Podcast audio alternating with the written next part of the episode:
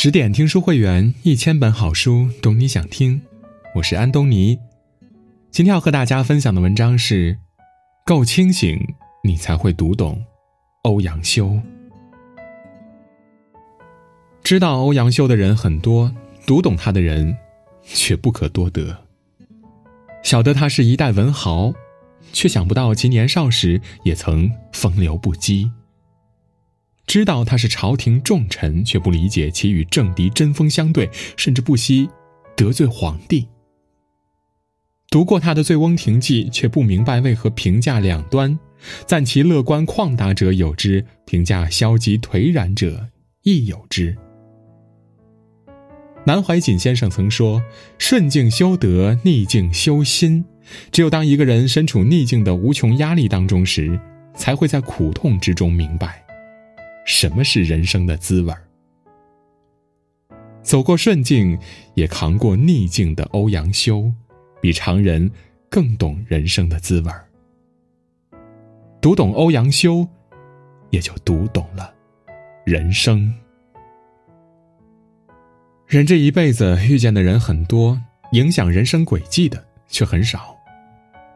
对欧阳修而言，上死钱为眼，无疑是后者。彼时的欧阳修方才进士及第，不久又与恩师之女喜结连理。金榜题名，洞房花烛，赴西京任推官时，他真是春风得意。如此初生牛犊，即便不打压，大部分上级也是要约束的。钱为眼则不然，他后代青年才俊，不让其埋首琐碎公务，却鼓励丰富学识，享受生活。一次，年轻贪玩的欧阳修放下公务，与好友入嵩山赏雪。素雪纷纷，清风入袖，冰雪世界巍峨壮丽。欧阳修沉醉不已，待要归去，方觉天色已晚，正在为难呢。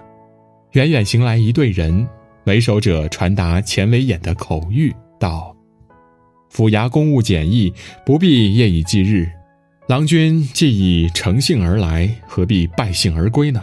不妨安住。在他身后还站着歌妓和厨役，那是上司特意安排的。长官如此厚爱欧阳修，愈发纵情。宋代有官妓制度，此类女子可以歌舞佐酒，却不能私事枕席。欧阳修却偏与一位官妓有了私情。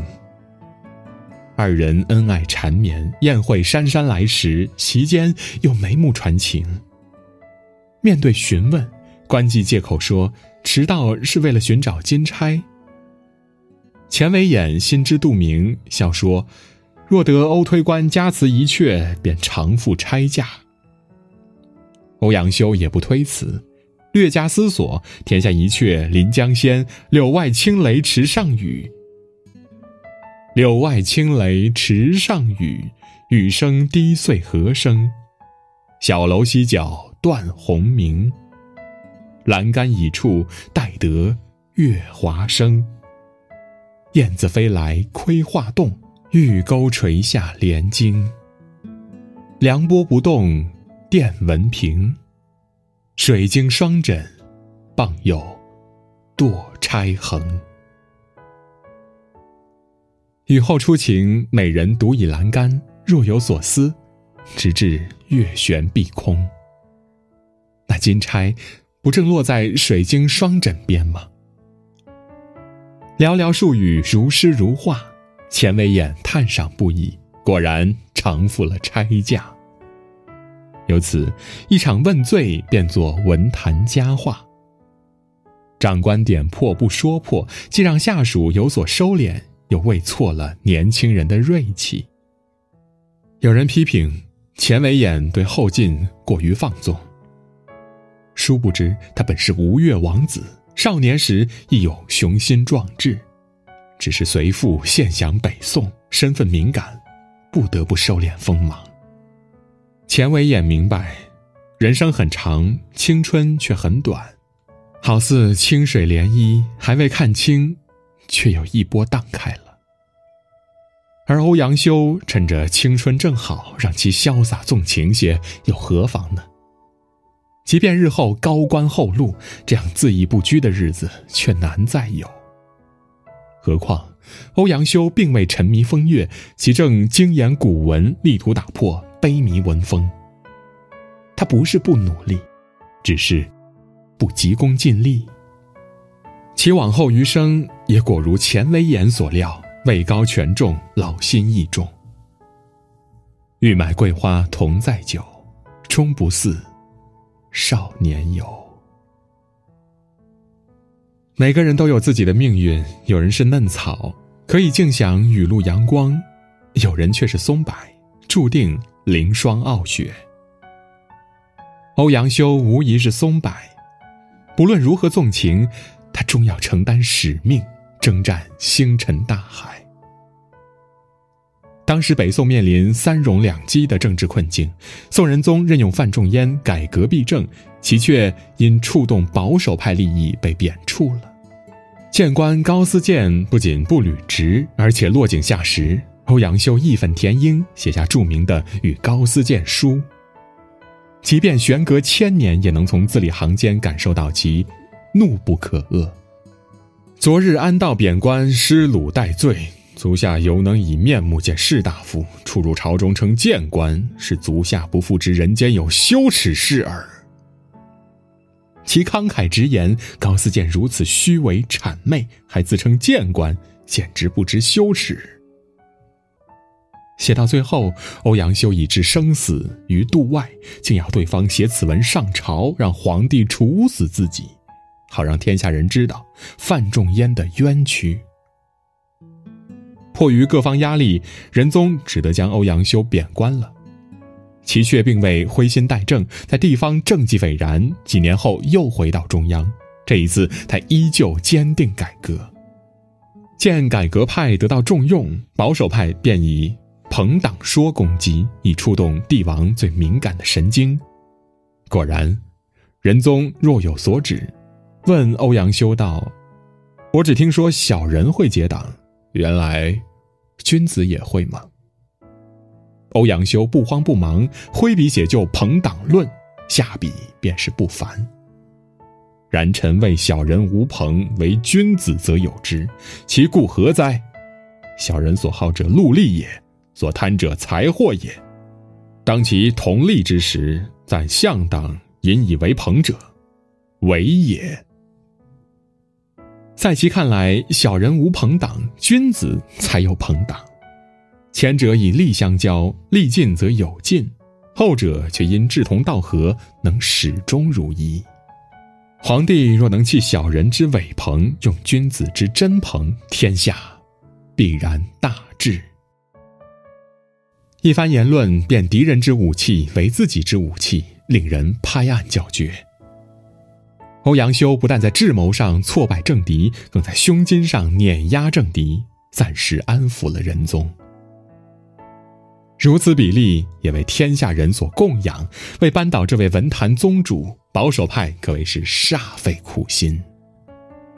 庆历年间，开封府审理一起风月案，女子供认自己曾寄住在舅父家中，与其有过不伦之恋。她的舅父。正是欧阳修。朝廷大员乱伦之爱，举世哗然。欧阳修沉着辩解，此女入府之时还是七岁稚龄。保守派早有准备，翻出他填的《望江南·江南柳》：“十四五，闲抱琵琶寻，街上簸前阶下走。嫩时相见早留心，何况到如今。”政敌牵强附会，小女孩入府时，欧阳修便已心动留意。待到豆蔻年华颜色俏，自然是花开堪折直须折。有的事在旁人看来不过尔尔，于当事人而言呢，却每分每秒都是煎熬。就这样，一代宗师欧阳修背负着乱伦丑闻贬官滁州。后世黄宗羲说。大丈夫行事论是非，不论利害；论顺逆，不论成败。论万事，不论一生。欧阳修也许也曾用过类似的话宽慰自己，可心里的苦，又岂是几句豪言壮语真能安慰的呢？实现理想，不只有披荆斩棘的荣耀，有时还要背负千夫所指的污名。但无论贬官还是屈辱，都始终不曾变节，始终迎难而上。正是欧阳修与一般理想主义者的区别。理想成就了欧阳修，也改变了欧阳修。贬官滁州时，他写下了《醉翁亭记》。此文之所以是千古名篇，不在笔力雄健，而是在千帆过尽后的人生况味。乍看文章，欧阳修是喜悦的，虽是贬官，但其轻徭薄赋，颇有政绩，与民同乐，心生快慰。可细细品味，就会发现他分明还是有忧愁，否则就不会饮少辄醉，自号醉翁，不会众宾皆欢，唯有他苍颜白发，颓然乎其间。可喜悦是真。忧愁亦是真。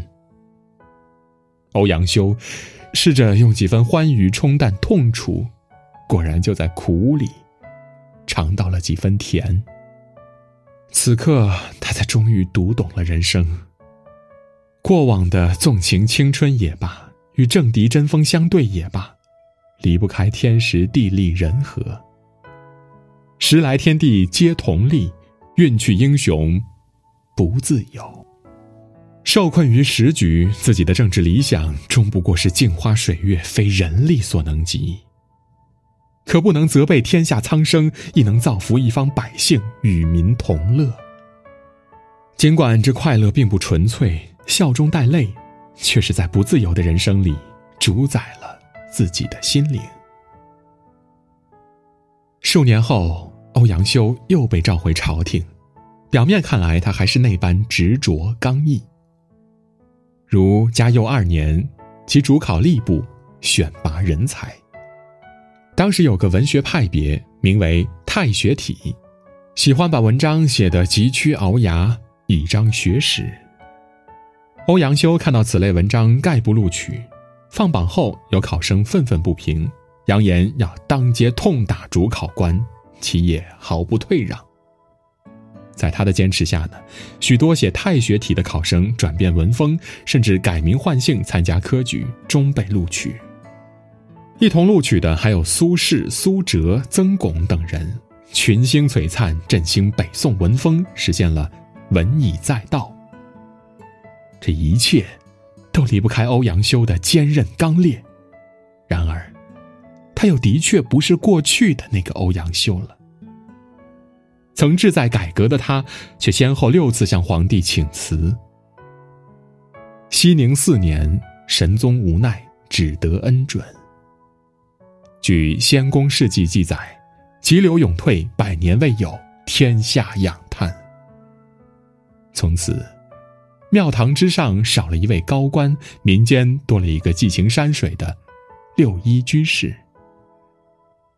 所谓六一，欧阳修视为。书一万卷，文字一千卷，琴一张，棋一盘，又常备好酒一壶，加上自己老头一个。有人议论其消极，这是误解了欧阳修。非上上志，无了了心。既然不能实现政治抱负，归园田居亦是人生归宿。菜根谭有云。斗室中万绿都捐，说甚画栋飞云，珠帘卷雨。三杯后，一斟自得，微如素琴横月，短笛听风。历经宦海沉浮，却能在斗室之中，琴棋书画之间自得其乐，又何尝不是一种境界呢？一念放下，万般自在。批评欧阳修的人，其实是不懂欧阳修。欧阳修这一生取得了常人难以企及的成就，他是朝廷高官，是文坛领袖，生前名扬四海，死后谥号文忠。但其亦经历了罕有磨难，屡遭贬官，背上了乱伦的污名，豁出性命也未能实现政治理想。可无论是顺境逆境，他都始终清醒豁达，活在当下。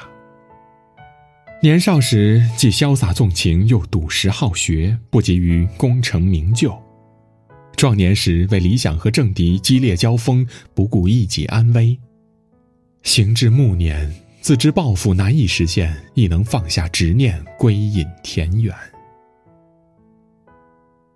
林清玄说：“当我们活在当下的那一刻，才能斩断过去的忧愁和未来的恐惧；当我们斩断过去的忧愁和未来的恐惧，才可以得到真正的自由。